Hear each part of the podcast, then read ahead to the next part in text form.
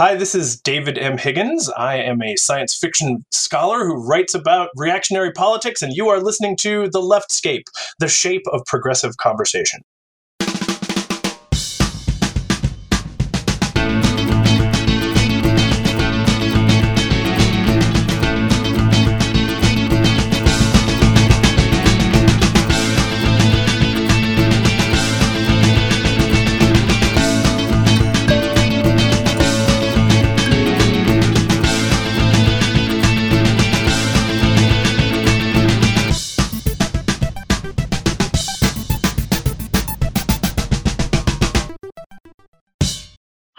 I'm Wendy Sheridan, and this is The Leftscape, the shape of progressive conversation. Hi, I'm Robin Renée, and welcome to episode 134. This is our final show in the season of democracy. We have been exploring a lot about our democracy and others around the world. We've learned what it's like to hold a local political office, how activism affects the democratic system in the US, how history can inform our understanding of our current situation, and uh, lots of other things. And today, we both talked to David M. Higgins, the author of Reverse Colonization Science Fiction, Imperial Fantasy, and Alt Victimhood. We are excited to bring you that interview. But before that, Wendy geeks out about the animated Star Trek Lower Decks in the Geekscape. Yes, I'm looking forward to that. so, how was your fortnight, Wendy? Uh, it was okay. You know, I went to PhilCon, which was fun. And actually, you went to PhilCon, which I hope I did. was fun for you too. It was and, it uh, was a good time, absolutely. It was, and it was made better by your presence, honestly. You know, I I spent a lot of time in the game room and I ended up buying an expensive game and I need to go buy another expensive game. Indie games are not cheap. right, so, right. I like the one we were playing with the match. Well, sort of figure out the it was like Pictionary, but no. Yeah. Yeah, I like that too. That was fun. Well, we weren't playing by the rules. That was the other. That's what other well, thing I like. Yeah, I don't need rules. the way we did it was good. I had a, a pretty good Thanksgiving weekend. I had a couple of friends over, and we cooked and ate lots of amazing stuff. Like it was too much. All too much but we did vegan thanksgiving. We did a vegan full english breakfast on Saturday morning, I guess, and just you know but it was it was a lot of food but reasonable um, we ate reasonably within the okay. midst of it somehow. I don't know how to explain it. And we did some hiking and stuff so it was cool. it was good, but you have to time. tell me what a, a vegan full english breakfast is because uh, like a full english breakfast has lots of meat yes well i mean you can do beyond sausage and some fake and bacon. And there's, I usually do a, a, tofu scramble, but we did a different kind of, I think, just egg kind of thing. Oh, okay. Uh, there's the tomato, there's baked beans, there's the mushrooms, home fries kind of a thing, toast, tea. It was it's it's a it's yeah. a ridiculous plate full of food, but and it's lovely. it's really good. Oh boy. So where what do we got to tell folks? Well, as always, you can catch a new episode of The Leftscape every other Wednesday. Subscribe to the show on our website, leftscape.com, or find us wherever you get your podcasts. Make sure you sign up for automatic downloads so you never miss a show. Yes, and please do follow us on Facebook and Instagram and Twitter, such that it is uh, at Leftscape. And you can check out our show notes on the website, which feature links for you to follow our show guests, and you can get more info about everything we discuss. And while you're on our site, don't forget to sign up for the newsletter, The Leftscape Lookout. And uh, really, your downloads, likes, and follows and subscriptions really do help us grow. And we really appreciate your follows and shout outs wherever you can. So thanks. Yeah. And on Patreon, supporters can listen to our exclusive segment, We Should Be Recording This the most recent topic that will go up this month will be about love languages. And you can join us at any level starting at just $1 a month. If you support us at the $3 Backstage Pass level, however, you will get invitations to our periodic hangouts on Zoom, Discord, Facebook Live, or some other platform, as well as all of our We Should Be Recording This conversations and other special segments. Yeah, we should maybe plan a holiday hangout. I think that would be fun. Yeah. We can see what's uh, you know to add something to more to our crazy schedules coming up. But but no, I think that might be fun. Oh, I wanted to say that we got a very encouraging message message from Lady Lady. And Lady oh. Lady said, Your podcast remains a breath of political fresh air for me. And oh. that is really encouraging. And thank you for that. Wow. yes, thank you. Thank you. One of the bits of feedback I've gotten over time is that people tend to like the all the news we can handle because like they also can only handle so much news. So it kind of feels authentic or something like that. So I hope we don't sometimes I feel overwhelmed by news and I'm like, why are we even talking about this? But maybe maybe just enough is right. I don't know, but I would I love to hear people's feedback, positive and, and constructive, uh, so we can, can always, you know, see see where people are at and what is working for everyone. Oh, that's very cool. Very cool. I was going to throw this idea out there that we may do another li- another attempt at a live house henge on the morning of the solstice. Oh, that's right. Yeah, we didn't do it last year, right? well, last year was cloudy. I mean, if it's that's cloudy, right. it doesn't happen. Right, right. So House henge is a is a wonderful phenomenon. I think we should do it. I will, yeah, and I because I've been getting up before the sun anyway, so I might as well try it again. So uh, keep an eye out on December twenty first for House Henge Live, most yes. likely on Facebook. And and just the, the the short version of it is that like Wendy's house is aligned in an exact way that like the, the light can beam through like two different windows on either side of the house. Is that what it is basically? Yes. Yes. Yeah, there's a wall. There's a wall that it that cuts across and I should take a picture now because the sun when it comes up is like 12 inches in from the edge of that wall and on the solstice it just misses that corner. So it's like the edge of that wall is like the demarcation for how far south the sun rises. And you know because we're at whatever it is the 42 degrees north okay. or latitude. So nice. it that's anyway. So celestial mechanics i will not talk about that now so. Okay. Well perhaps we shall make merry and celebrate the solstice in fine fashion so we'll yes yes. All right all right let's get to our random facts. Okay well, first random fact is that Jack Cole was born in New Brunswick, New Jersey in 1911, and he is known as the father of theatrical jazz dance.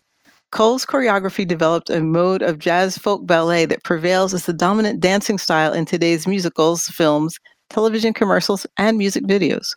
That is really cool. Yeah, I did not know that until about half an hour ago.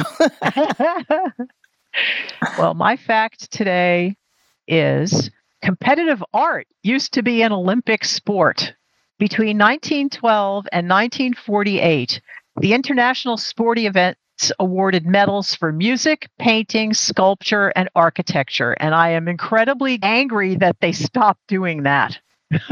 I'm, uh, it fascinates me. How do you judge art? But I guess how do you judge, you know, skating and dance? I guess and music. I but yeah, I would love to see. I, I would be watching the Olympics now if that shit was happening.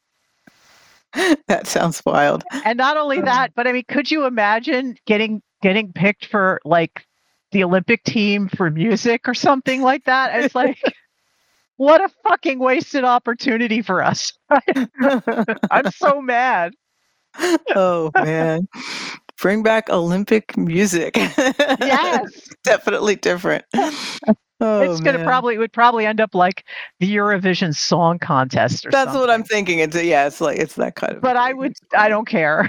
all right. Well, I have one more fact for us today. Not all sperm are created equal. Take any given sample of sperm, and you'll find that some are dead or immobile, and others are uh, relatively speedy. And apparently, they get even speedier in response to chemical signals from a woman's vagina and egg, which is just interesting. Um, and viable sperm should move at 30 micrometers per second or more. preferably That's in a pretty- forward moving direction and not just all over the place. so this was very much uh, this was an interesting fact set of facts, I guess, in that paragraph. anyway, okay, let's get to all of the news that we can handle.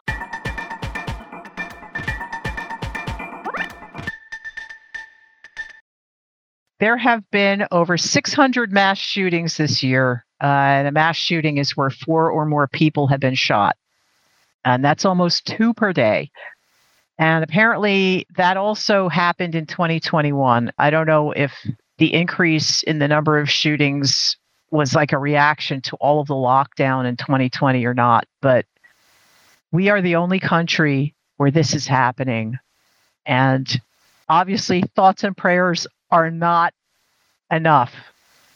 And I, I don't know what to do about this because this is something that many people are screaming about, hoping that the last session of Congress before the new term, they can maybe pass something. I have no idea.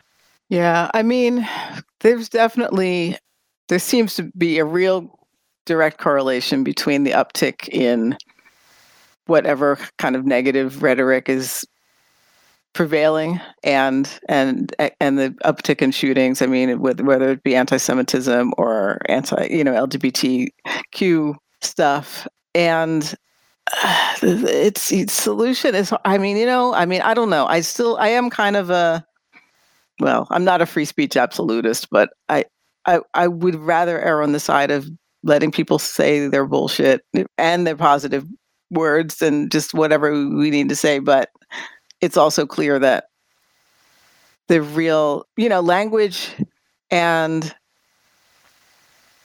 uh i don't know what the word is you know just the attitude that really um talk about wa- wanting to cause actual harm like leads to people causing actual harm so Yeah. i think that that's you know Radicalization, I think, is Yes. maybe the word you're looking for. Yeah, yeah. And that we don't need. So, I mean, I think the cultural work that people are doing to lessen that kind of stuff is helpful. Maybe, uh, you know, hate crime legis- legislation, we've had that for a while. Maybe not, you know, to perfected amount of, of, of really seeing those for what those kinds of crimes that they are. I don't know. It's, it sucks. And I We feel to- weirdly resigned to the fact that we have so many shootings in this country, which is Yeah, well, there needs to Terrible. be fewer guns. There Yeah. needs to be fewer guns. Is that's Yeah. the only thing, you know? Yeah, I Anyway. the main thing. Yeah, Anyway, anyway. I I really didn't want to bring it up, but I read that this morning, and it's like, God damn it! it's like Yeah. two a day. It's like it's insane. It's insane. It is, and And- I can't, and I, I, you know, not that I forget about them, but it's like I have to, I do compartmentalize a bit. I go like, oh shit, yeah, that did happen, right? You kind of have or whatever because it's so much. Yeah. Yeah. Anyway, The next thing is Merriam-Webster has, I guess it was this morning, Monday morning, released its word of the year for 2022, and that word is gaslighting. The top I would have thought that was a been a. Oh, sorry. I, I would have No, thought that would have was a word a lot sooner than now for the year, word of the year. But go on. Well, Ex- explain. Their top definition for gaslighting is the psychological manipulation of a person, usually over an extended period of time, that causes the victim to question the validity of their own thoughts, perception of reality, or memories, and typically leads to confusion, loss of confidence and self esteem, uncertainty of one's emotional or mental stability, and a dependency on the perpetrator. And the reason I think they picked it this year is they saw a huge uptick in looking up that word this year, like Hmm. 1700% or something like that. And and they were surprised. It had been increasing in usage over the past probably since uh, the 45th president started his campaign. But this past Yeah. year, it really, it really went up. The the people looking it up and using it, it, it was showing up everywhere. So they said, "Okay, it's time. This is our word of the year." Interesting. I mean, Um, yeah. I'm feeling that. I, w- I wonder if, like, sort of both sides of the aisle are, are, accuse each other of gaslighting in various ways, and it just gets. of course, it's gotten over. It's gotten overexposure, as it were. Not overexposure. I think it's a good term. It's a useful term. It is. I so. find it. I find it. It's useful. It also highlights that we as a country are being fed a whole lot of propaganda, and yeah. we need to be as individuals. We need to be vigilant in not just accepting whatever it is you're seeing online at face right. value. You have to Absolutely. go back and fact check. If they don't fact check, like under the post or the tweet or whatever, which had been happening, and I think now on Twitter that's kind of fallen by the wayside since there's like nobody left to work there now anyway. You kind of have to do this stuff yourself. Otherwise, you're going to get gaslit.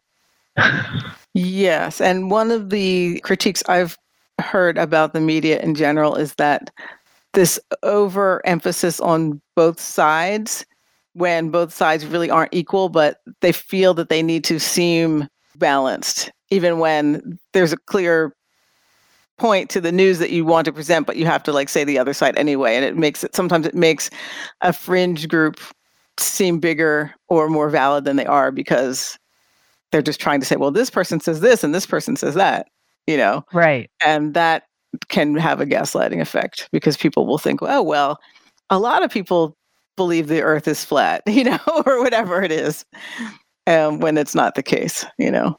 So, yes, pay attention. I was just listening to a story today about the Respect for Marriage Act, and that is a bipartisan bill in Congress currently to repeal the Defense of Marriage Act, which back in the 90s basically said that marriage is between one man and one woman, you know. Right. That Bill Clinton signed, unfortunately, which made me mad. Um, but anyway, so this bill is a federal bill that would recognize the validity of same-sex and interracial marriages in the United States and also they've put in some they've been working on a version in the in the Senate that would also protect religious liberty so it wouldn't force people from certain religious groups to have to perform same sex marriages, I guess, or something like that. Yeah. The sausage has been made a little bit so that, you know, it's protecting religious liberty and it's also about ensuring that this does not validate group marriages or polygamy or what, eh, whatever. So, oh, so that's, eh, I have, you know, it's one of those where mixed feelings progress, about that there's progress and then there's like oh but you all don't count so you know yeah if you're poly well, and there are some there are some poly people who do want to work toward marriage and i know how this goes where certain things will be understood before certain other things yeah guess, yeah you know. and well also you know there's the dark side of polygamy and yes. the you know that has to get worked out. right. Yeah. There's the cultish, you know, scary yes. version of that, which which is another another whole thing. But I'm actually encouraged to see that interracial marriage is included in this, so that you know if the Supreme Court gets well ideas about you know we don't have privacy, therefore we don't have the right to just you know have obvious rights that we to have. um, yeah, I wish they could have gotten, they could have jumped on this before Roe v. Wade got overturned, but you yeah. know. Yeah. Anyway, but yes, this is this is the House kind of saw the writing on the wall with Roe v. Wade. They said, "Oh shit, we better immortalize this in law."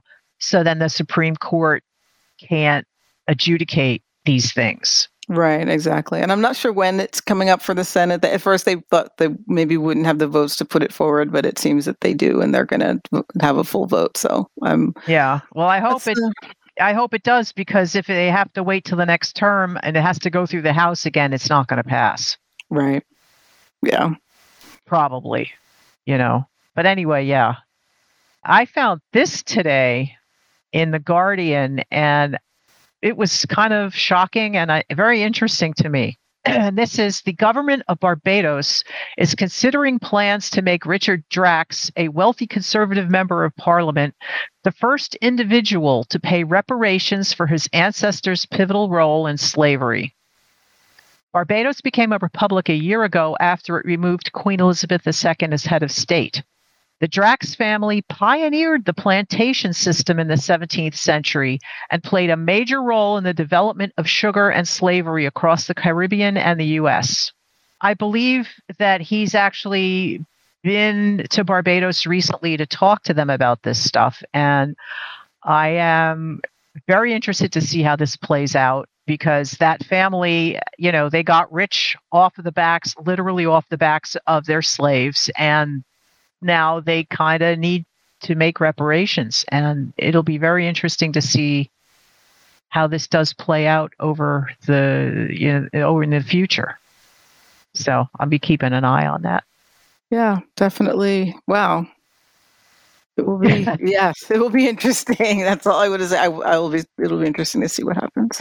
I have been paying attention to the elections in Australia, and okay. I've been learning how these systems work, which is it sounds a lot more complicated than the way we do elections, which is kind of fascinating. And we did have Matt Bird on earlier. We replayed that interview with him uh, earlier in the season about how it all works. Victoria just had their state election on Saturday, the 26th of November, and they elected their 60th parliament. And all it's it's like they do all like all one state does everything at once. So all 88 seats in the legislative assembly and 40 seats in the council were up for election. And I guess like the real upshot of it that I gathered was that the premier uh, Daniel Andrews won a third consecutive term, and that was sort of a reformation referendum on his dealing with COVID. Like a lot of people felt that oh. their restrictions were too much, you know, and they were saying it was oppressive and all this. But it sort of really turns out that basically people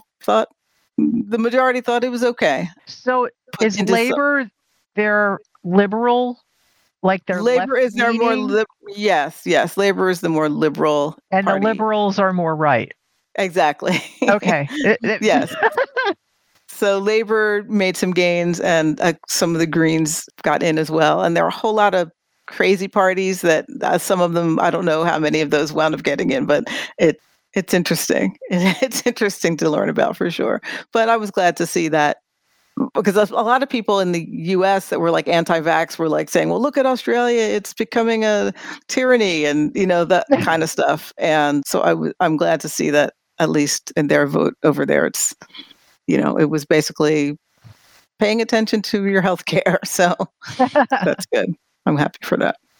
And our final news item for the day is one of the most massive creatures to have ever walked the earth, the Patagotitan mayorum, I hope I'm pronouncing that right, was a 57 ton behemoth that would have shaken the ground as it stomped over homelands which now form modern Patagonia.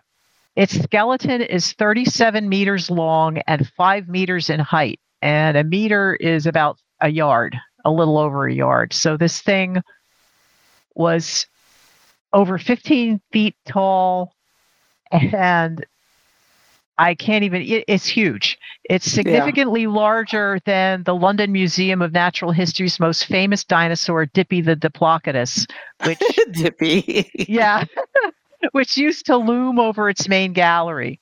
This new specimen will be on display at the London Natural History Museum either now or very shortly. You Was know, this so just you, discovered? This this I think it's been discovered a while ago. This is like they've they've cat made replica casts to display the creature in its bony entirety in the in the museum.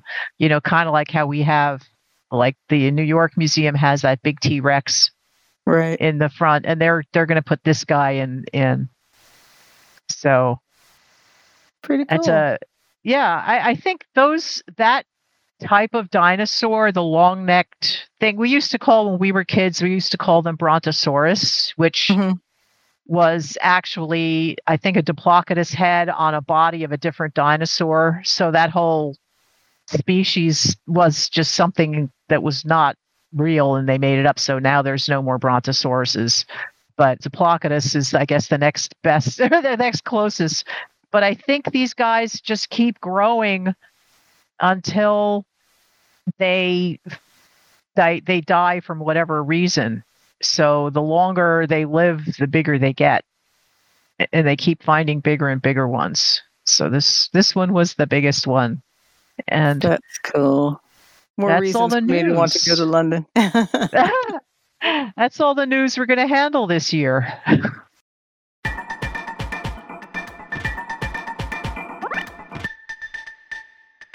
This podcast is sponsored by Feminism. Are you tired of conforming to gender norms that don't really fit who you are? Have you been frustrated in meetings by having others repeat what you just said and have the room react as if it's the first time they'd heard it? Are your loan rates higher and your salary lower than the guy sitting next to you in the office? Are you unable to express your emotions without being ridiculed? Maybe it's time to ask your doctor about feminism. Side effects might include empowerment, equal pay, respect, being seen, and being heard. Ask your doctor or therapist if feminism is right for you, or you can just decide for yourself. And now, back to our podcast. Click here. Fascinating. Click here. Fascinating. Click here. Fascinating. Click here. Fascinating. Click here. Fascinating. Click here. Fascinating. Are you out of your fucking mind? Welcome to the Geekscape, where one or both of us geek out about something. And today it's my turn. And I'm going to geek out about one of the more recent additions to the Star Trek universe. This is an animated cartoon. It's called Lower Decks. And I have been really enjoying it. It just finished its third season. Let's see, it takes place kind of in the normal timeline, I would say it's definitely after Next Generation and after Deep Space Nine and possibly after Voyager. You know, it's taking place after like the main timeline shows. So it's it's you know, it's not it's before Picard and it's before some of it's before season three of Discovery. Because seasons one and two are before the original series. So so it's sort of like in there, you know, because they do a lot of callbacks to these shows that have gone on before. And it takes a minute to get into. Season one is a little rough. Like you're kind of like, okay, this is kind of goofy and quirky. And by the end of season one, you're definitely hooked. I'll So- say I was definitely hooked. so I am ask- So I'm interested in this thing because I love animation and I like Star Trek, but I'm not like an aficionado. So would I, as a kind of a newbie to the show, like would I enjoy it just because it's goofy and weird, or do you would you only get it if you if you know all the references? Like how would that work? No, no, no, no, no, no, no, no. Well, it's hard to tell because I haven't watched it with anybody who wasn't also watching. If they're not like a huge Star Trek fan, they've at least seen all of it. Okay. Like, because I watch it with my spouse, and he sat through many viewings of all of the Star Trek shows because we own them, and I watch. I will, you know, if I'm knitting, I put them on. If you are a fan of Star Trek, Lower Decks has a lot of great little Easter eggs that you will, you know, that they will just make you smile and be it, it's amusing. And it's also gives them especially in this last season it gives them an opportunity to bring in guest voice actors from the earlier series. Like this last season they had an episode where they went to deep space 9 so they had they had Nana Visitor, I think, was a voice actor on there, and and Armin Shimerman, if he's and I said now I don't remember if he's still alive or not. So, but they had Quark on there, so I'm assuming that was the voice actor who did Quark, you know, and and so they had some of the original Deep Space Nine cast in the show, which was really cute. And they also and on other episodes like Jonathan Frakes shows up and does a Riker, you know, voice voiceover thing and the captain is played by Dawn Wilson, who was the voice of La Barbara on Futurama and other characters too. But her the big the big role she had on Futurama was La Barbara, and if and that and that's you know one of my other geeky things is I will follow voice actors across their various ca- cartoons that they do. Cool. So when I saw that Don Wilson was that was playing the captain, I was like, "Oh, this is cool. I want to watch this now." The the cast is is, you know, it's a diverse cast. They have an Orion girl who plays uh, a science officer. All of the main characters are supposed to be lower decks, so you're really not on the bridge very much. Although I think in this last season there was more interaction with the bridge crew. And some people were complaining that it wasn't as much lower decks as you would think. So you're it's like everybody's an ensign, like all the main the the five main cast characters are all ensigns. One of them's part of a cy- a part cyborg. And then, like I said, there's an Orion. There's an Ensign Boimler, who's the nerdy, goofy guy character, and he's voiced by Jack Quaid, who who's been yeah, I think he's what is he? Dennis Quaid and uh, Meg Ryan's kid, and he was in The Boys on Amazon as an actor actor, and uh, his voice acting is is he's Ensign Boimler, and the other character Mariner, who I forget who voices her because she's not she's probably newer. She's not like an old voice actor cast like from Futurama, so I don't know who she is. Mhm. I'll figure it out and and have it memorized as, as someday. Ensign Mariner is, and this is a slight spoiler because you don't know this, I think, until episode three. She's the daughter of the captain, and they at the beginning they try to keep that on the down low because it gets, I guess, awkward. Ah. She likes to break the rules and she likes to do her own thing, and she's always kind of getting everybody into situations. And those four people, you know, they get into it, it's it's funny. It has a lot of humor. I mean, you can see that even in the opening, the opening sequence, their their theme song. That you see the starship going through space like you do on all the other Star Treks, but there's always a problem. Like maybe it's like almost getting sucked into a black hole, or it's it's zooming past, and when you see the back of the ship, there's like this giant alien like attached to the back of the ship. You Nice. know, and the so- opening's always a little bit different, like The Simpsons or something No, like that. Oh no. no, it's not. It's the Oh. same. It's the same. Oh, but but it, it's funny. Right, right. You know, I mean, the other animated Star Trek that came out in I think last year was Star Trek Prodigy, and that one's geared towards children because it's got a Y7, and I think it's also like a, a Paramount C, uh, Nickelodeon joint effort. And I had never even heard of that one. That's funny. That's cool. Oh, it's it's a it's a much more serious show, and it's the C and it's more it's CGI animation instead of, you know, regular. This animation is like whatever the modern version of the painted cell animation is. It's flat. It's Mhm. 2D. an- I mean, they might use 3D models, but it's basically 2D. You know, not very rendered animation, and I and that's it's the kind of stuff I like to watch. I'm watching Prodigy as well, but it's it's a different it's a completely different kind of show, which I I could talk about that too, but we want to concentrate on Lower Decks. Lower Decks is supposed to be a comedy.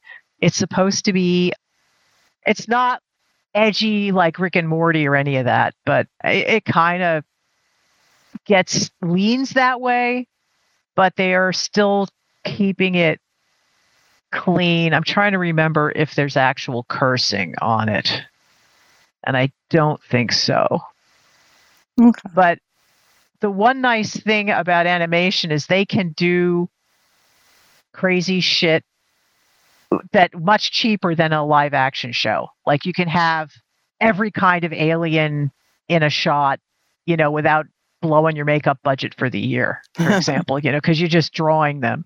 So, you know, there's there's Pakleds, there's Orions, there's there's Kzinti, there's all, you know, any alien that has shown up in any Star Trek series that you've seen prior to this may make an appearance at one point or the other in the in this cartoon. And like I said, that's like the Easter eggs that you're that if you're familiar with all the treks that you'll get you know that they hide they don't even hide them they just they're just there or you know or somebody from next generation will show up eh, you know for some reason to to serve the plot or whatever and then that would be that actor would be doing their voice so that it's always a nice surprise to see you know people show up in in this series Yeah. So, what do you think made the? How did it come about that they did a comedy? It just seems like such an interesting turn for the Star Trek universe to do like animation and comedy. It's just like a whole different. I wouldn't have expected it or thought about it, and I think it's yeah. awesome. Well, I don't know if you remember after the original series ended, there was a Star Trek cartoon Actually, oh my gosh, there was. I completely forgot. with the original cast. What year was that? Like the seventies or Oh, late? maybe it had to be the 70s. Wow. It had it maybe the 80s. No, it had the 80s was Next Generation, so it had to be the 70s. And it was only, I think it was only two seasons. I completely spaced on on. that that that happened. That's funny. yeah, I mean, well, one of the one of the the highlights for me was they had a they made a Larry Niven story into a Star Trek story, and they used the Kzinti, which is a, a race of feline, sapien kind of warlike cats. That so they had them in there, and I remember that. That was something that I was like very was very excited about because I was really into Larry Niven at that time and seeing his as I recognized that that oh it's this story they're doing ooh ooh, ooh. so that was fun. Yeah, I don't know if it was a one or one or two seasons. It wasn't on for very long, and there weren't a lot of cartoons. right, right. So my guess is, you know, when they're sitting around thinking about how they can leverage the Star Trek franchise, you know, now that Disney has Star Wars, Paramount is, you know, competing with that. And they're figuring, all right, well, what if we do a cartoon? Or or maybe, you know, the guys that are producing the cartoon approach Paramount saying, Hey, we have an idea for a Star Trek cartoon. It was I think it was a good idea. It you know, and also the fact that it's, you know, lower decks. So you're basically, you know, there's an episode where I think it was this season, this last season three, where the main thing that was happening was I think I forget what they call it, but it's like garbage day where they have to go around to all of the senior officers quarters and collect all of the dangerous artifacts they've collected over the last year Oh, wow. you know and and basically they're triggering whatever terrible thing is supposed to is happens with these artifacts and that happens to them and they have to fix that so that was That sounds fun. that was that was a, a plot that was a story that they did. And it's mostly episodic although there are some things that continue from one episode to the next. Like as relationships grow they let the relationships grow between the the, the cast members. They fill in backstories for people over the course of the of the of the series you know because there's some characters that like like the cyborg guy Rutherford he doesn't remember a lot from before he got his electronic augmentation Hmm. his cyber or augmentation. He doesn't remember a lot from before then. And there was a reason for that and that is explained over the course of the series. And there was you know they're they're in what are they it's the the ship they're on is what they're calling california class and their ship is called the cerritos which i am assuming is a city in california There's El and- Cerritos. Yeah, El Cerrito. okay I think maybe. well, at Mhm. one point, there's a whole bunch of California class ships on in the story for some reason, and all of them, it's like they, they it's like they went through a, a map of California and picked all these little bitty towns all through California to name them all, and they and they named them all, and every I guess everybody that lives in California got very excited about that. So, so that was cute. It's uh it's good animation. The voice acting is good. The stories are good. And there was a story this season that featured an exocomp which was a device that wesley crusher i believe i don't know if he designed it or or he was involved in that episode in next generation. It was an adaptable little robot that became self-aware and then and then they let it go off at the end of the, the the Star Trek episode. And now suddenly there's an exocomp that's a member of the crew when I first saw it, I thought like, oh my god, this is like what science fiction TV is supposed to be, and I was like, loved it, loved it, loved it. And then I watched it a second time, and I'm going, oh, okay, this is basically just hitting on every single science fiction trope that's in every story or that has ever been in any story, and they packed it all into, you know, a 25 minute story, which actually gets pretty funny if you think about it. Right. I would think So- you would get a little crowded. Yeah, yeah. In there. But no, I mean cool. they managed they managed to do everything. It, it was that was really incredible. Right. Also, Jeffrey Combs plays at least one character. He plays a maniacal computer. They have a whole jail set up just specifically for maniacal computers, maniacal intelligent computers that want to take over everything. right. so they keep adding to that over the course of the series. That's fun. So this you, said this is on Paramount and Yeah, it's on Paramount Plus. okay. All right. I mean, Uh, that could also be the, another reason why they had this series because they need something to keep subscribers between seasons of Picard and Discovery. Uh, You know, you They go. have to fill in. They have to fill in the schedule with more Star Trek stuff. Wow. So I guess a cartoon is a is a lower budget item than than a live action series. I guess. Well, this is cool. And they're they're finished the third season now. Or they're in the third. Yes. Okay. Yeah. Well, they yeah they when they do drop a season, it's one episode a week Huh. for like ten weeks. So yeah, it finished. It finished like last month or month or two months ago. Now they're showing Prodigy, Okay. season two of Prodigy, and Prodigy is a totally different beast. So that one is a bunch of I want to say children, but I don't think they're all children from a place way outside the Federation escape this slave labor camp in a stolen Star Trek prototype ship that has a hologram Janeway. Wow. nice. So that's that's the uh, the two second explanation of what Prodigy is, Cool. and that one's animated differently.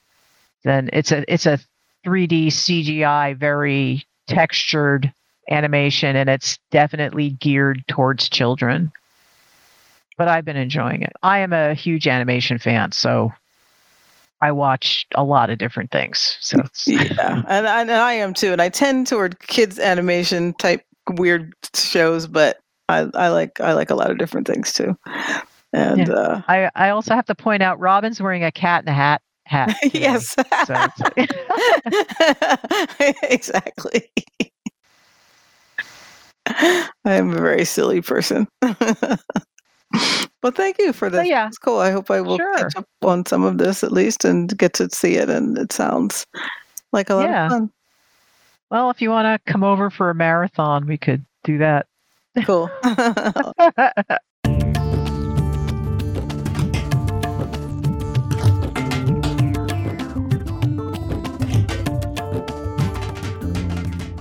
Well, we are here with David M. Higgins, and we're very excited for this conversation. David M. Higgins is a senior editor for the Los Angeles Review of Books, and they are the chair of the English department at Inver Hills College in Minnesota, where they teach classes on science fiction, graphic novels, and American literature. They're the author of Reverse Colonization, Science Fiction, Imperial Fantasy, and Alt Victimhood, which won the two, two- 2021 Science Fiction Research Association Book Award. One of the key topics the book explores is the way that uh, reactionary victimhood is enabled by reverse colonization fantasy by many on the political right. So, welcome, David. Thank you. It's great to be here. Thanks so much for having me. So yeah, this is this is great to have you here. And if you could, would you please just begin with some basic definitions that I know that you talked about in your intro to the book, but would be good for our listeners to hear. How do you define reverse colonization and reactionary victimhood, and then also this great term imperial masochism, which I think was brilliant. But those I think are sort of the crux of what you're discussing. Yeah, thank you. So, yeah, happy to do so. So, I think of so reverse colonization.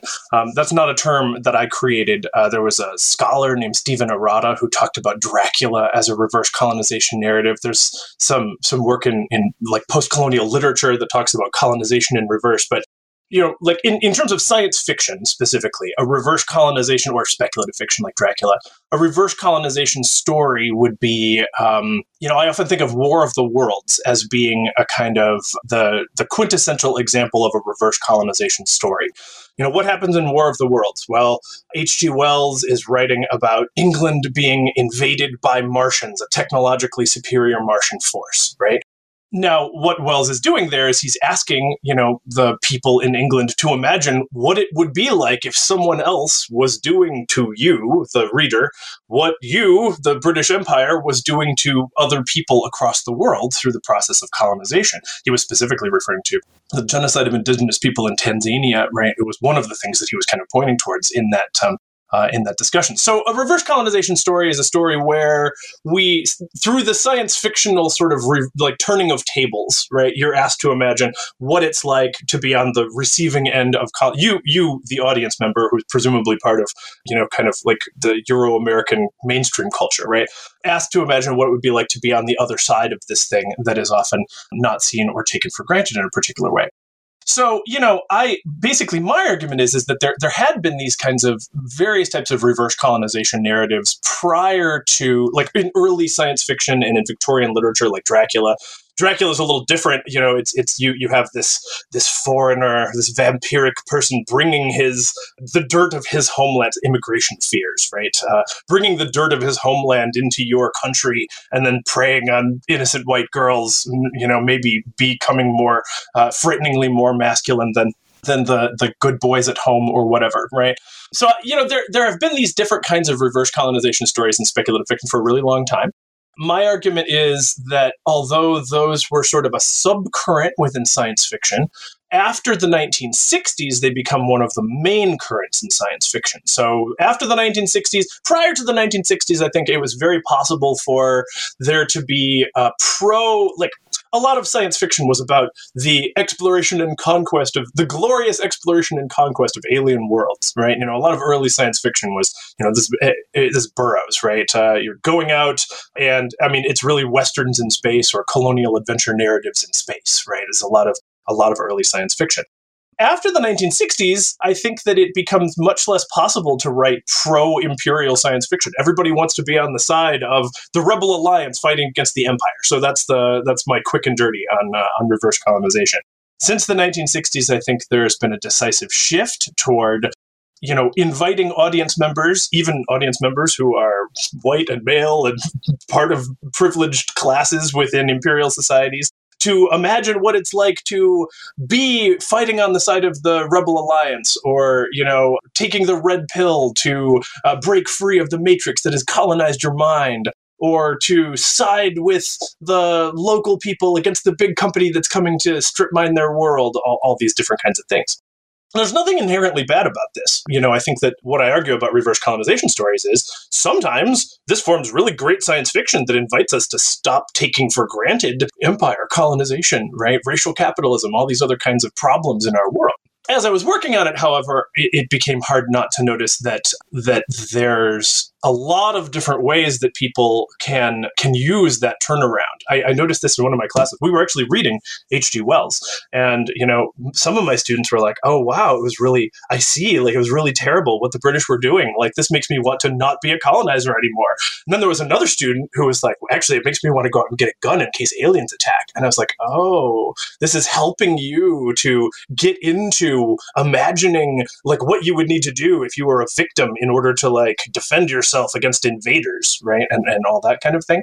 So that, that then gets you to reactionary victimhood. What I discovered as I was looking at this are that you know, reverse colonization stories or stories where we are invited to imagine that we are imprisoned or colonized or fighting against an evil empire can often be can have, have wonderful critical potential, and yet sometimes they are appropriated, latched onto by reactionaries, and that means like people on the very far right. I'm not talking like rank and file Republicans. I'm talking like far, far, far right. The types of types of people who will, you know, like shooters, right? Uh, and white supremacists, incels, hardcore anti feminists, other types like that. I mean, this is sort of it's all over the culture, but you know, I think that um, these stories, particularly things like the Red Pill from the Matrix, Dune is very popular. Like you know, fear is the mind killer. We need to elevate our mind so that we can become Superman figures and ah, all this other kind of stuff. Lead a revolution against the empire, right? Um, what I have found is that um, these stories have immense purchase, right? They've got immense appeal, right, within reactionary subcultures, you know, like incels, for example. And so you have like the the weird, the very strange thing where you'll have like a story like The Matrix, which is on one hand uh, of like has been sort of celebrated as a kind of a very pro you know lgbt kind of like very liberal progressive story on one hand you know taking the red pill you know for for some right? Some some of the some of the aspects of that story have been have been taken by uh, have been have been have been found appealing by right people across the political spectrum. And uh, clearly the Wachowskis don't intend for it to be you know something that you know white supremacists would latch onto. But they have right? You have all these people who are like yeah we're going to take the red pill and we're going to learn that uh, contemporary society is filled with lies and illusions that have been foisted upon us by a liberal establishment of feminist superiority you know fascists or whatever. And it's really it's very strange right? This is, these kinds of things. So yeah my argument is is that you know in uh, like science fiction these kinds of science fiction stories have started to become well one popular all throughout the throughout euro american culture for sure two surprisingly useful among reactionaries right in their self-identification as victims. And if you if you turn on fox news if you really look at what's going on in the right there's a, a, a lot of discursive power a lot of emotional power comes from latching onto the idea that we are victims. Someone is coming to take what is ours. We need to stand up and fight. We need to drive away these people who have colonized us who have occupied us who have done all these terrible things to us and of course, this is not, I, I mean, I want to say it's sort of nonsense in the sense that, like, many of these are the people who are in positions of privilege, power, right? They are the beneficiaries of the way that society is structured for uh, some people to have more advantages and others not have those advantages, right? so then that leads to that final term, which is um, imperial masochism, which I uh, I sort of I, I throw out as a term to describe the joy of imagining oneself as a victim in order to exercise power over others, right? Which is quite gross, right? In in uh, various ways, you know. So, um, in one chapter of the book, I write about Elliot Rodger, who was an incel who went on a shooting rampage in Isla Vista, California, mm-hmm. near UC Santa Barbara, and you know he he the the depth of his self identification as a victim, because women will not sleep with him. That's what an incel means to be an involuntary celibate, right?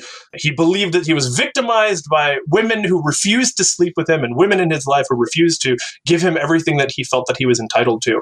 And because of that deep sense of victimhood, he was going to go out and shoot, right? Go out and make the world better, change everything that was wrong with the world in order to bring it back into alignment with what he wanted to and that's the reactionary part right? Let's get back to a world where you know women and minorities don't have all this power in society supposedly blah blah blah. So yeah that's um that is an overview of the keywords and kind of a, a walkthrough of the main ideas of the book and Thank you. also touching on some of the questions we were going to ask you.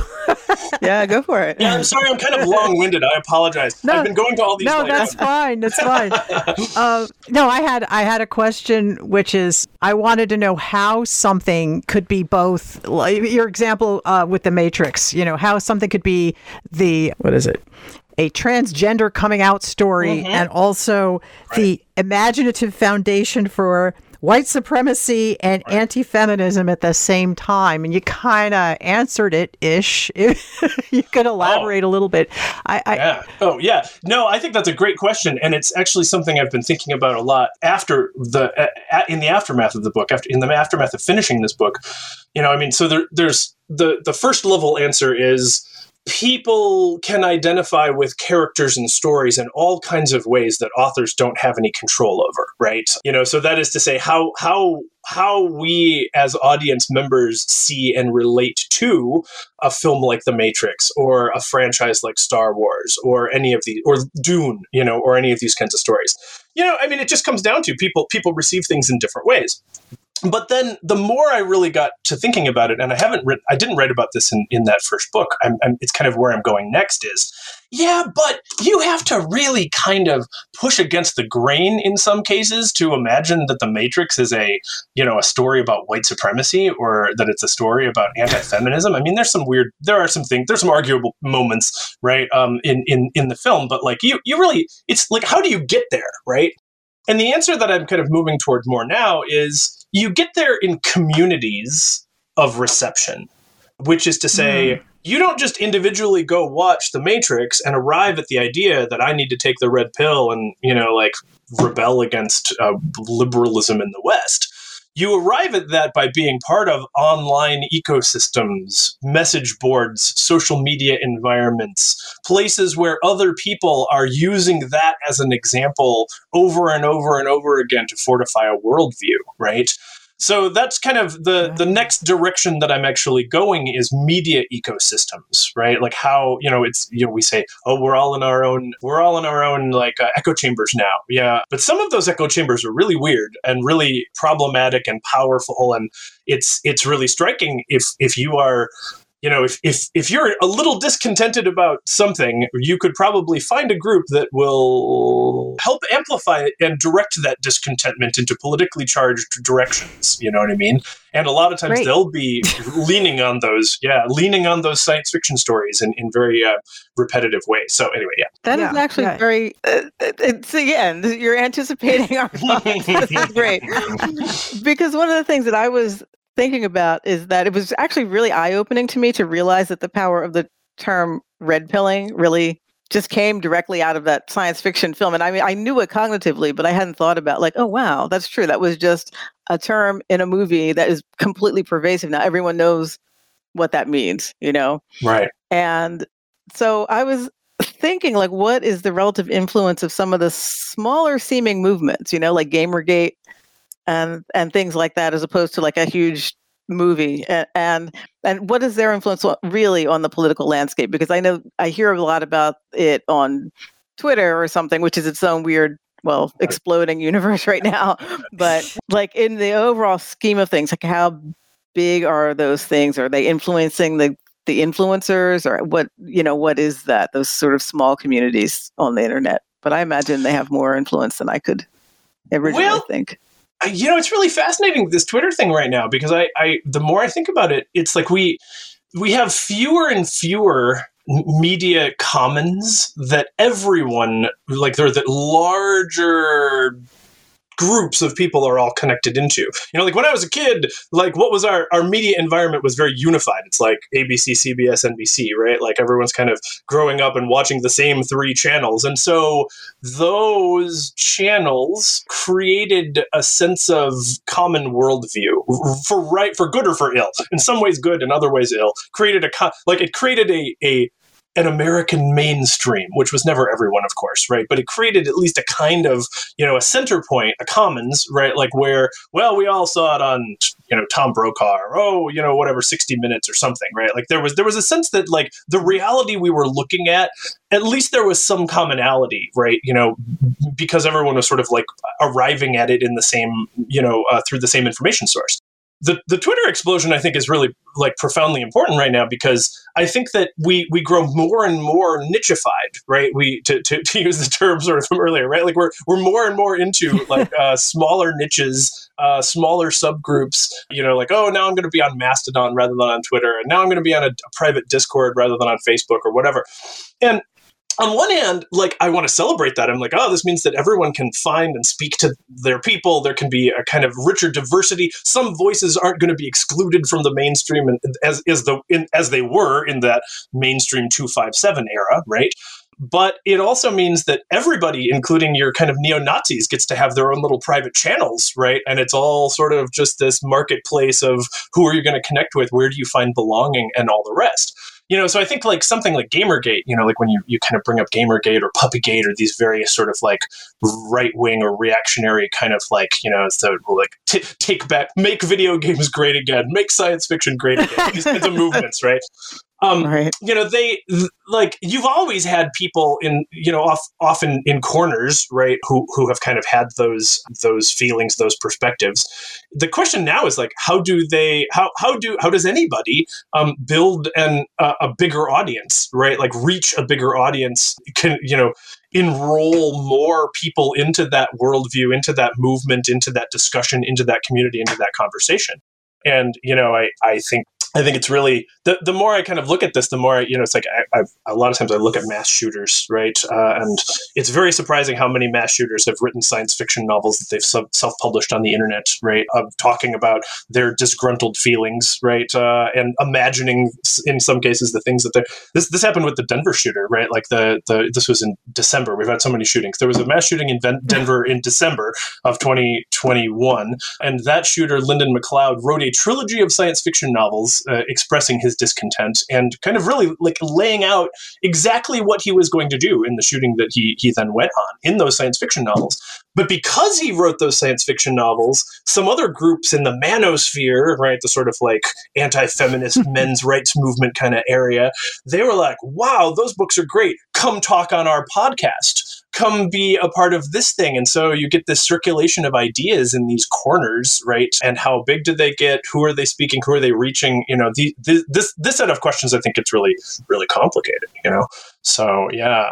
I think I don't know. That was a little bit rambling, but there are some thoughts about that question. thank you. Absolutely this question is definitely science fiction based and way less politically based because I just I'm curious as to what your if a if you've seen the new Star Treks, uh, which I'm really more interested in Discovery over Brave New World, but I I, I want to know what your thoughts at, are about those two new series and if they are playing into this coloniz- reverse colonization trope or if they're breaking it or what.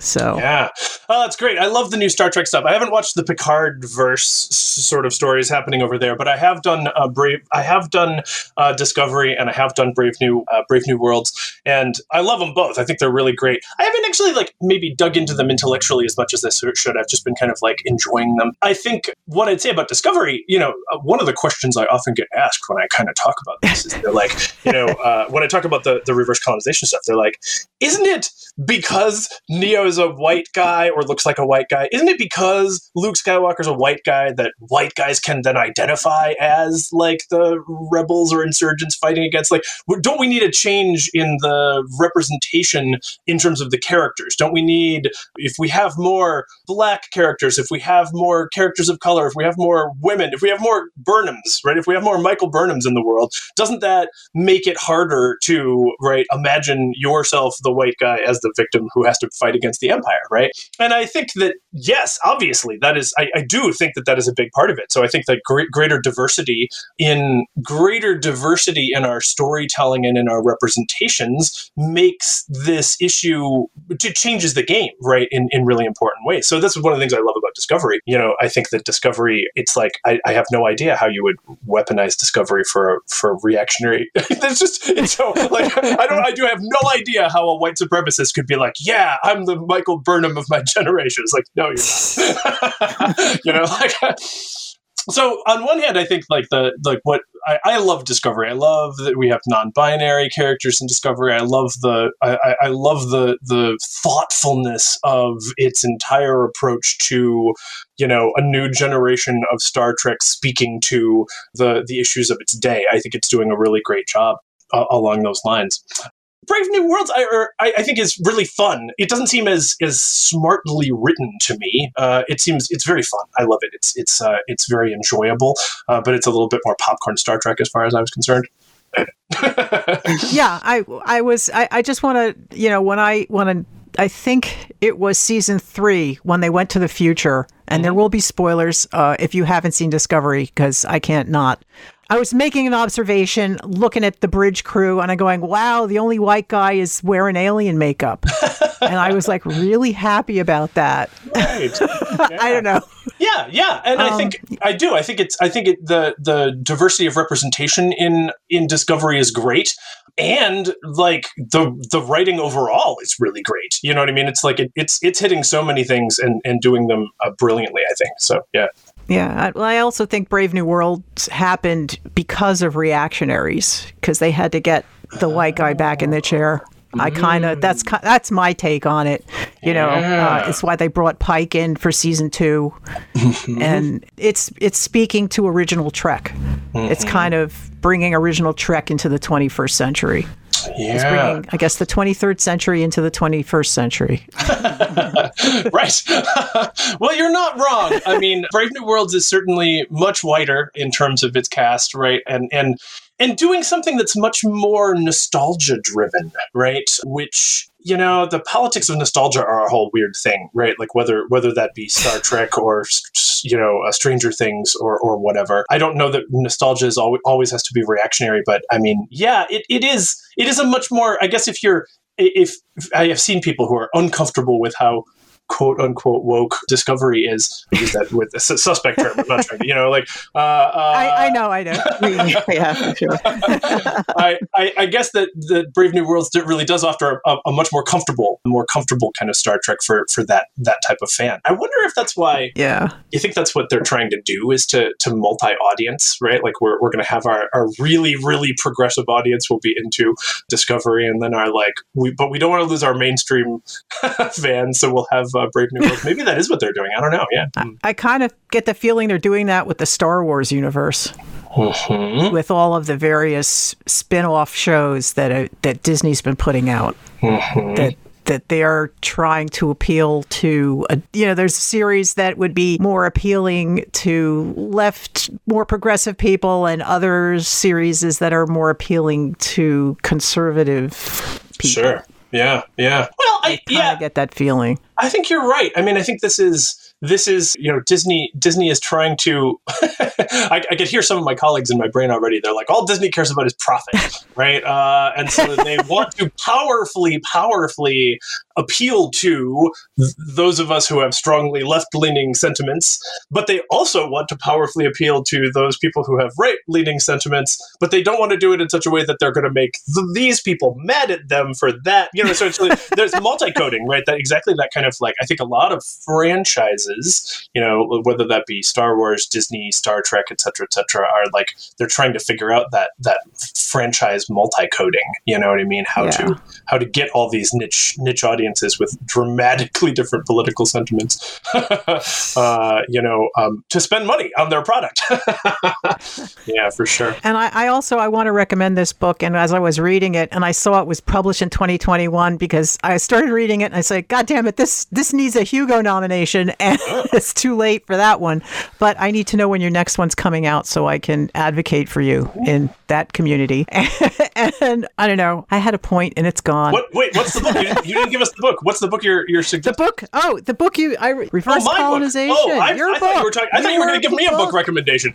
no, no, no. I want to recommend this book to our listeners. Oh. So it's very, it's, it's really. I haven't read a lot of science fiction commentary, and this was really eye-opening. Uh, I will, I will tell my listeners that if you're a huge science fiction fan like I am and have been reading it your whole life, it's going to mess up your childhood a little bit because you're going to understand things about stuff that it didn't really occur to you while you were reading it when you were 15 and uh, yeah i also wanted to just when you were talking before about the California shooter, and I make it sort of deliberately to not remember their names, but Yeah. I do kind of remember Charles Manson being a huge Heinlein fan, and that Heinlein was kind of horrified about that. Oh yeah, yeah, absolutely, right. Yeah, this well, this was yeah, And the I way mean, he interpreted Helter Skelter too, it's like Mhm. Yeah. he took some Yeah. good things and made it very weird.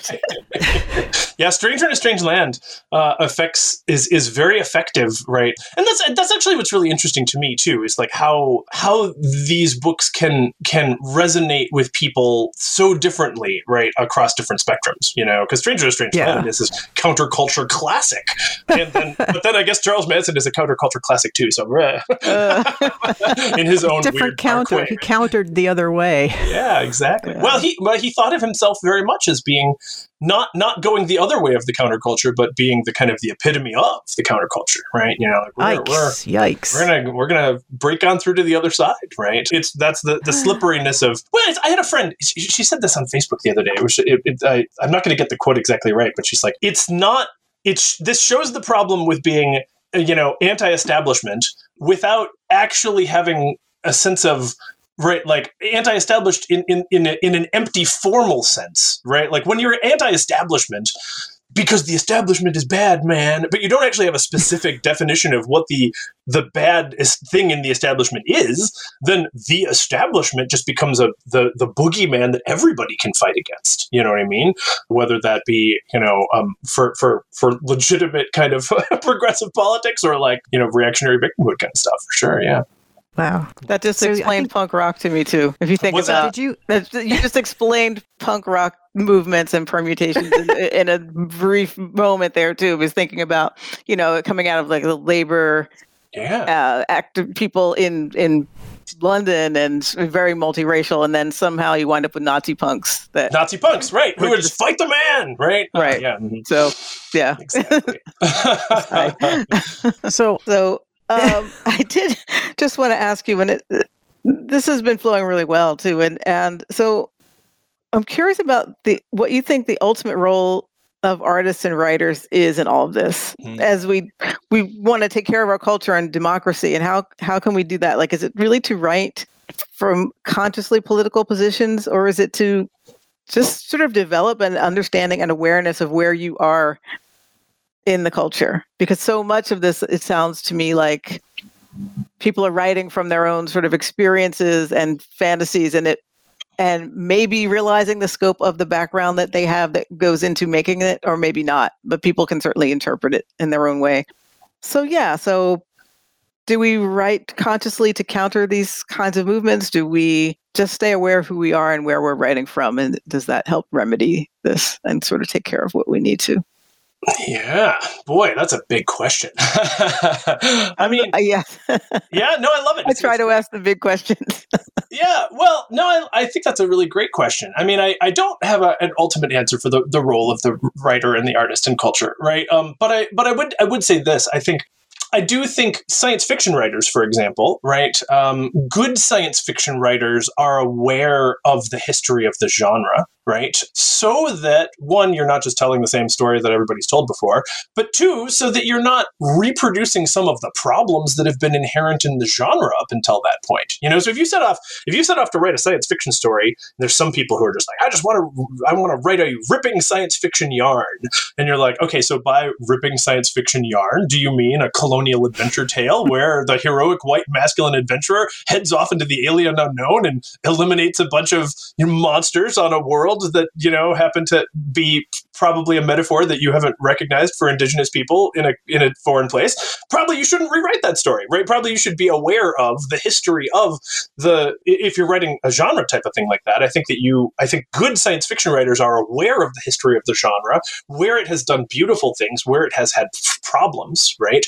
And then choose to make your intervention based on that awareness, right? So, I mean, I think that's, I think, and I think that we do see this with writers today. I think good uh, speculative fiction writers across the board, they know the genre that they are writing in. They know, like, how it's been received. They know, like, who has done great things, who has done things that are kind of, we think of now as cringe. you know what I mean? Uh, and so I think, you know, I, I d- does that mean that you then, as a science fiction writer, have to write a specific political perspective or something like that? No, I, I think there's there's room for artists to do all sorts of different things, and I, I certainly think that some of the best artists are the ones who who are thinking quite differently than everyone else around them. You know, in various ways. You know, are kind of moving in a new direction, have a different kind of creative spark, want to kind of innovate a new style, want to go somewhere where where their muse is taking them, so to speak, right? But I do think that the that being blind to the history, right? You know, I mean, this is true for mainstream literary histories too, right? It's not just science fiction people, right? Like if you're if you're wanting to write mainstream literary fiction, knowing something about literature, right? The his, the history of literary movements, like how people have approached formal experimentations. Do you have to have a PhD? No, right? Like, but I do think being aware of uh, uh, of of genres of movements of how your work will be recognized as part of those kinds of genres and movements, whether you're trying to be recognized within them or not, you know, is going to be is is an important thing to do. You know, so I don't know if that really answers your question. I think you know, I I, I guess I would say in summary I think that artists should be aware of the histories. You know, like like it's kind of like this, right? Like if you're an artist and you're putting your art out into the world, you know, you're partly doing that for you, but you're also entering a conversation in progress, right? That is the the world of art and cultural production and literary production and all the rest you know, and nobody likes that person who just bangs the door in and starts yelling at everybody about their opinions in the conversation, right? like uh, having some sense of what's been happening in that conversation and how how you can add to that or move that in a direction or whatever. I think is is um, is one of the best one of the best approaches. Thank you. That is actually a very good answer about how to what to think about. You know, yeah, yeah. and it also yourself dovetails kind of well into my next question, which I think is our, our last question of the day, which is do you have some new authors that you recommend in the in the science fiction genre and who are they? Oh yeah, that's great. What a great question. So many awesome. There's so many great writers right now. Are you are you probably you're already familiar with N.K. Jemisin, right? Uh, yes. Who is a really significant science fiction, speculative fiction writer right now. She wrote the Broken Earth trilogy, which is quite brilliant, and m- more recently she has a duology of books. The, the first one is The City We Became, and then the second one, which just came out, is called The World We Made, and they're brilliant. They're they're just great. N.K. Jemisin is uh, um, is I think just the, the top one of one of of the top voices kind of working in, in speculative fiction right now. And there's so many others too. You know, um, I, I have to say, personally, I've really been thrilled by a role playing game that just recently came out called Coyote and Crow. This isn't an, it's a, it was Kickstarted. So I don't know if you're like role playing game, D&D, that kind of stuff. But um, this is a, you know, there's been this sort of long tradition of role playing games. And this group, Coyote and Crow, it's all, almost all, all or almost all indigenous artists, authors, and creators kickstarted their own game uh, called Coyote and Crow. And it's a a fantastic game that's set in an alternate uh, North America that was never colonized by European forces, right? And so it's this mm. kind of like alternate u- hope punk utopian vision that you can go and role play in and it's designed for everybody too. You might say like i don't know that as a non-indigenous person i should play this game. I feel uncomfortable. They're like we'll address that with you. Here's how to play this game as a someone who is not right uh, uh, part of an indigenous community. Like if you are part of an indigenous you know like tribe or culture then here are some things for you and if you're not then here are some ways to play and not be you know a, uh, a culturally appropriative scumbag while you're playing our game all this kind of stuff and it's so smart it's really really really brilliant. Brilliant game, really, really beautiful. You know, on the nonfiction level, I really appreciate you plugging my book. Um, I would also plug my colleague and, and, and friend Joy Sanchez Taylor has a really great book that came out last year, also called Diverse Futures: Science Fiction Ooh. and Authors of Color. And so basically, she's looking at um, science fiction by creators of color in the late 20th and early 21st centuries. Uh, and it's a beautiful book, really smart, really, really good. So if you if you want another one of those, you know, academic science Excellent. fiction books, right? She's uh, she's a great a great one too. I could go on and on with recommendations. If you want more and more, I could keep going. But I'll, I'll stop. if you if you have others that maybe want to send us, we we do show notes, and you know if something great. comes to mind, it's like, oh, we we really should have included that. Like, we'll definitely get it on their notes and let folks know. Yeah. Sure, yeah. sure. Awesome. Yeah. Thank you very much. It's yes, great thank you for, you for being here. Great. Thanks so much. Really great to uh, to speak with you both, and uh, thanks for having me on the show. Absolutely.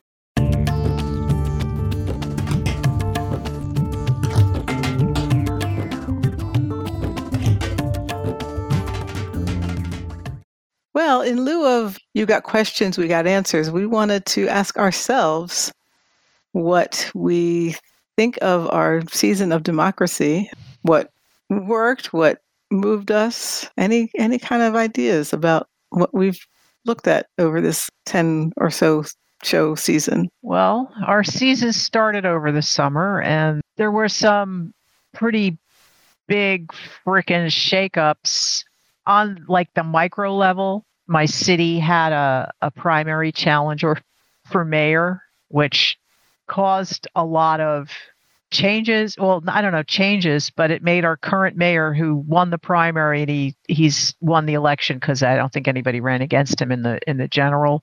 He became a much more active mayor. He did a lot more things for the community. He got the local musicians paid to you know paying them to entertain us and a lot of things like that on the on the very local level. And you know and then the supreme court fucked us all. Yeah, I don't know what else to say. It, you know and and then we had our midterms and it and it's felt almost overwhelming with the amount of just shit going on in in the country. And you know and then and then the president deciding that the pandemic is over and and suddenly nobody's wearing masks anymore except for like me and and me. know yeah We're like among the last holdouts, it seems. Yeah, I I share your sense of overwhelm with this season.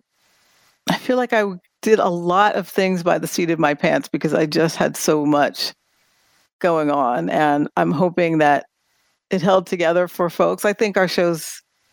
You know, I mean, I overall enjoyed them, uh, and I was always kind of a little surprised. I was like, "Wow, that actually came out okay," you know, because I I constantly feel like maybe it's a bit of imposter syndrome where I feel like, boy, I'm I sound like shit. This isn't working at all, you know. And then I listen back, and and your editing is magic for sure. So that's a Oh, part of it. But when I listen back, I'm like, oh, okay. That wasn't that was okay, you know, and even sometimes it is just the actual words I said. Like I'm thinking in my head, like that sounded stupid, and it it sounded it sounded fine, you know. So so that happens. I really liked your interview with Danny Vargas. I feel like getting a little glimpse into what it feels like to to get into the you know your your very local political system um and also just sort of your easygoing conversation with him in general was really cool but it it did i won't say it inspired me to go run for office locally but it got me a step closer to knowing that that's a thing one can do. Yeah well you know you could you could just join your local party.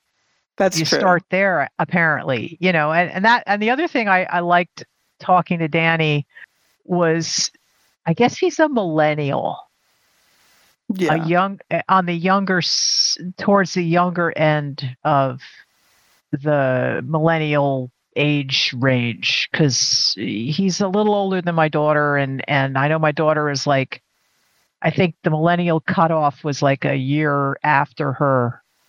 Okay. You know she's like the she's like the youngest millennial. And and then we're i guess what is it gen z after that? I don't even know. Gen Z.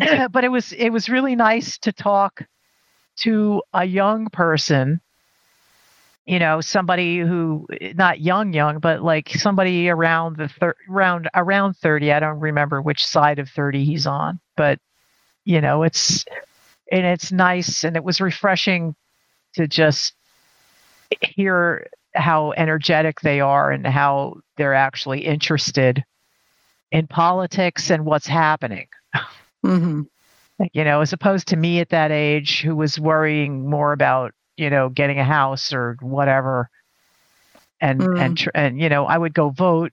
I think I don't even know if I voted in the smaller elections. I definitely voted in presidential elections, but I was definitely one of the one of the 20 somethings that didn't give a shit about any of that stuff cuz it didn't it didn't impact me specifically. It Right, was, right. you know, when I had those blinders on. I was uh I didn't want to be a yuppie, but I probably was. Okay. So Interesting. I didn't know that because I feel like I think of you as an activist from way back, but I guess you everyone Ah. I guess goes through periods of it where I figured me engaged and then be- not so much. Well, you know, I was doing the feminist thing. You know, I was being an engineer in a in a time when women weren't engineers. You Mhm, know, there were out of let's say 600 engineers, there were four of us who were women.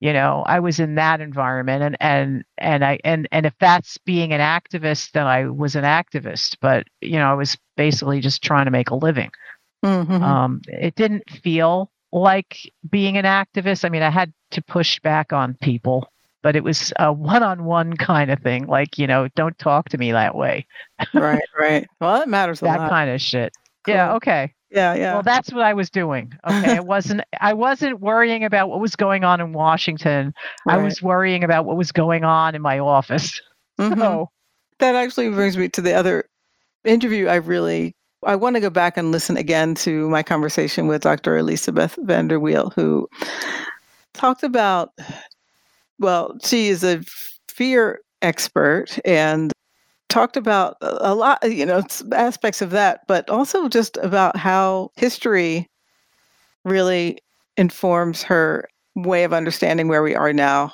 in, in politics and how that can and it's helped it's been helping me. I've been listening to, to having that conversation listening to some other stories and, and podcasts about how we've evolved and sort of the long view of democracy and that it, it makes me a little less scared for where we are now but also aware of what can go wrong and how we can like keep moving in a positive direction hopefully i do feel a little more hopeful than i Okay. did maybe when we started this season our election came out not as badly as we thought it might you know so that's part Yeah. of it but also uh, dr vanderweel's assessment that you know a lot of things in washington don't necessarily feel like they have a lot of bearing to immediate life in on the west coast you know mm, for her and and, and how just sort of creating our own communities and doing what's doing what the best thing is where you are matters a lot you know? So like what you were saying about just informing someone how to speak to you in a situation matters you know and and that and i can see how not all the details of washington politics really necessarily is what's the most important thing you know yeah so, but we're going to take a break after the show. And we're not sure exactly what's coming up next, but I guess we'll keep people aware Yeah. and, as we figure it out. we'll still be putting up segments on patreon during our hiatus so yeah, there'll be wanna- segments on Patreon. There'll be some yeah. Redux shows. yeah if you want to make sure that you hear our voices in a timely fashion you know become a patron Yes, that, that absolutely. We'll uh, ensure that. that's our season that's our season of democracy Thank you for listening. It's yeah. And I'm Robin Renée. You can find me on Facebook at Robin Renee Fan, on Instagram at Robin Renee Music, and on Twitter for now at Spirit Rock Sexy. I'm on Discord and in Subgenius circles as Andrew Genus. So if you travel either one of those, let me know and maybe we can connect. Hi, I'm Wendy Sheridan, and you can find me on Facebook and Instagram at Wendy Cards, and on Twitter while it's still there at Wendy Designs, and on Etsy at Wendy Cards with a Z.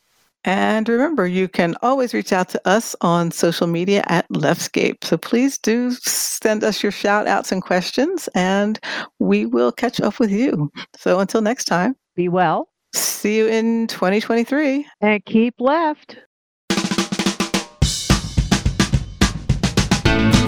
You've been listening to the Leftscape podcast. Sound engineering by Wendy Sheridan. Show notes by Robin Renée. Fake sponsor messages by Ariel Sheridan. Web hosting by InMotion. Remote recording by Squadcast. If you like what you hear, please share it with your friends. You can also follow us on Facebook, Instagram, and Twitter at Leftscape. Become a patron of our show for as little as $1 a month at patreon.com slash leftscape. Thanks for listening.